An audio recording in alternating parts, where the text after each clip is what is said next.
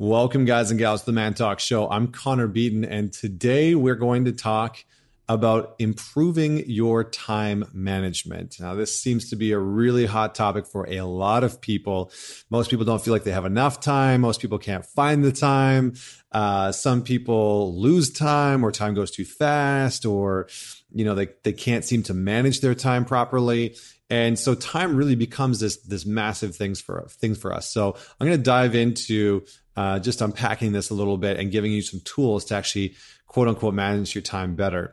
And before I do that, I just want to quickly remind you for all the guys that are out there checking this out, uh, whether you are listening to this on the podcast, uh, on Spotify, Stitcher, or iTunes, or you're watching this on YouTube, um, definitely head on over to Facebook and join the Man Talks community. We've got something like 3,500 men in there right now from a, from around the world. Great group of guys. We talk about everything from fitness to finance to fatherhood, and uh, we've got we've got some challenges going on right now. We've got a no 30 day no porn challenge. So if you want to partake in that, definitely go over there and check out the group.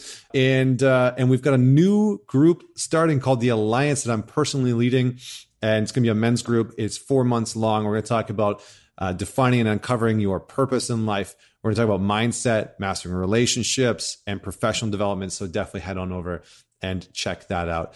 Uh, so let's let's dive straight straight into this because time management is a bit of a misconception. Most people are so worried about managing their time that they end up managing their schedule and they are trying to pack as much as humanly possible into their schedule. Now, the challenge that they miss out on is that it's not time that you are managing, but rather the things that you focus on. So, most people don't regret what they do in a day or a week, or they don't regret regret what they've done at work during the day. The the thing that seems to take up the most time perceptually, like in, in their own mind, is what captures their attention. So it's not that they've done the wrong things. It's not that they've wasted wasted their time looking at emails compulsively or scrolling through Instagram compulsively. It's that what has captured their attention has been things that they ultimately aren't desiring. And what I mean by that is most people's attention is captured by anxieties of the future.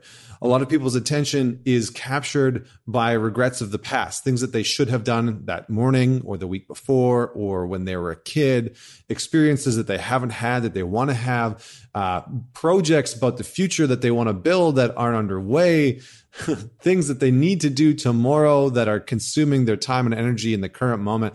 So you can see how all of these past and future thoughts are infringing on what they think about in the present moment because what captures your attention captures your time and what you think about most is who you actually become. It's not so much about the things you do. While those things are important, they are a result of what you think about most. So if you think that you're not enough and you find evidence, you're going to find evidence for that. Or when you don't believe that that you're lovable, then you find evidence that will validate that. So the same thing is true if you don't feel like you have enough time. What you will constantly be looking at in your schedule during your day throughout the moments where you actually have peace and quiet by yourself in those quiet moments all alone is you will be thinking about inevitably how you don't have enough time. And even in the moments where you are literally in the moment of time and you have five minutes by yourself, most people spend that five minutes not recharging, but trying to avoid the thoughts about the, how they don't have enough time. So that's where they'll move to watching YouTube videos, watching Netflix, watching, uh, you know, whatever it is, scrolling through Instagram, compulsively checking emails, even though, you know, they, they only have five emails in their inbox that they don't want to respond to at that time. So the reality here is that your brain is a pattern recognition machine and it observes what patterns you assign to it. That that means that what you think about all the time is how you perceive time to be.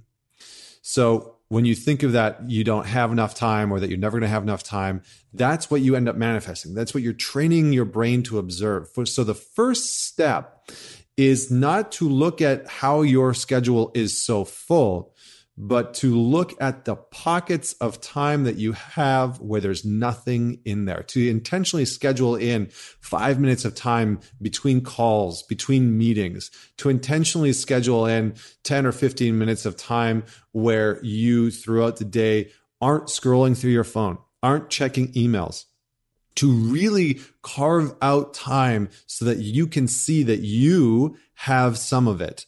Because the majority of people pack their days so full that in the moments where they actually do have time to themselves, they fill it with a distraction. They fill it with a numbing agent, whether it's drinking Coca-Cola or eating a bag of chips or, you know, zombieing out on some version of social media and calling that rest and rejuvenation. But the problem is, is that our brain doesn't think that we've actually had empty space. Literally sit in a chair and stare at a wall and notice your thoughts for five minutes of the day, and it can change your life because you'll start to observe how your thoughts are taking you out of the moment. So if I was to break this process down, it would be observe, identify, and ask. So observe what your thoughts are, identify the time and space that they're going to, whether they're wandering off into the future or they are based in the past somewhere, and ask yourself to come back into the present moment. Ask yourself to come back into the present moment. I want to be present. I come back to the present moment. That's that's the first thing. The second thing is to notice that time management is not about managing time per se. You can't actually manage time. Time is a construct that is immovable. It's it's not a movable force. Time just is and there's nothing that you can do individually to actually move time. So you're not moving time necessarily when you manage time. What you're managing is priorities. Now, if you really want to get clear and effective in your time, what you do is you start to manage your priorities. And what that takes, what that actually entails, is sitting down and looking at your day and, and, and asking yourself, what are my top priorities? What is the most, uh, what I like to do is I call them my top five. What are my top five priorities for the day? And what I will do is I will choose four priorities and leave one empty for the inevitable fire that is going to come up. I will leave one empty for just the random chaos that life brings on a day to day basis. And that way, there's room for the inevitable unknowable, the inevitable unknowable to arise and to kick you off your game and to, to know that that's okay. So if you want to manage your time, manage your priorities, sit down, at the beginning of the day, if you have a drive to work, if you ride the train to work, literally take two to five minutes to prioritize. Here's what the top five priorities are. I need to email this person. I need to call that person. I need to finish this uh, proposal or project. Those are my top five priorities. And I will attack them individually in this order specifically based on how much time I think that they need. And if you really want to get effective with your priorities, do the easiest priority first. And I know it sounds ridiculous, but it creates momentum. Now, some people say do the most challenging priority first, but that if you're in a space where you feel like you're not good at time management and you're not good at managing priorities, that's going to seem overwhelming. It's going to be hard to do that. And you'll be easier, you'll be more susceptible to fall into a trap of, of procrastinating. And it'll be easier for you to fall into a trap of going on social media and distracting yourself and numbing out because you'll feel resistance. But if you attack the easiest one, firing off the email, boom, you've created a step of momentum. You can feel that in your body. You can feel that in your mind. Ah, I've done something. And you can t- continue to make progress on that. So those are the two things. Look at how you define time. Start to notice the small pockets of time that you have throughout the day and actually allow yourself to be in those moments. Go for a five minute walk without your freaking cell phone. Allow yourself to be present in the lunchroom or allow yourself to be present on the drive to work without music, without noise, without distraction, and really allow yourself to have time uh, in those moments where you don't have anything scheduled. Nobody has a fully scheduled day. I don't care who you are. I've worked with the CEOs and executives of Fortune 500 companies. Nobody has a day that from five o'clock in the morning until 11 o'clock at night is fully booked and scheduled. And if you are one of those people, if you're an anomaly that I haven't met yet, then all that I would say to you is schedule in five, two to five minutes of nothing, of nothing, no social media, no email, and start to notice how your perspective of time actually shifts. It begins to evolve. You begin to see more of it. You become more present to the current moment. So that and start to manage your priorities. Organize your day through priorities, not from time, and your life will fundamentally shift and change. So that's what I have for you today.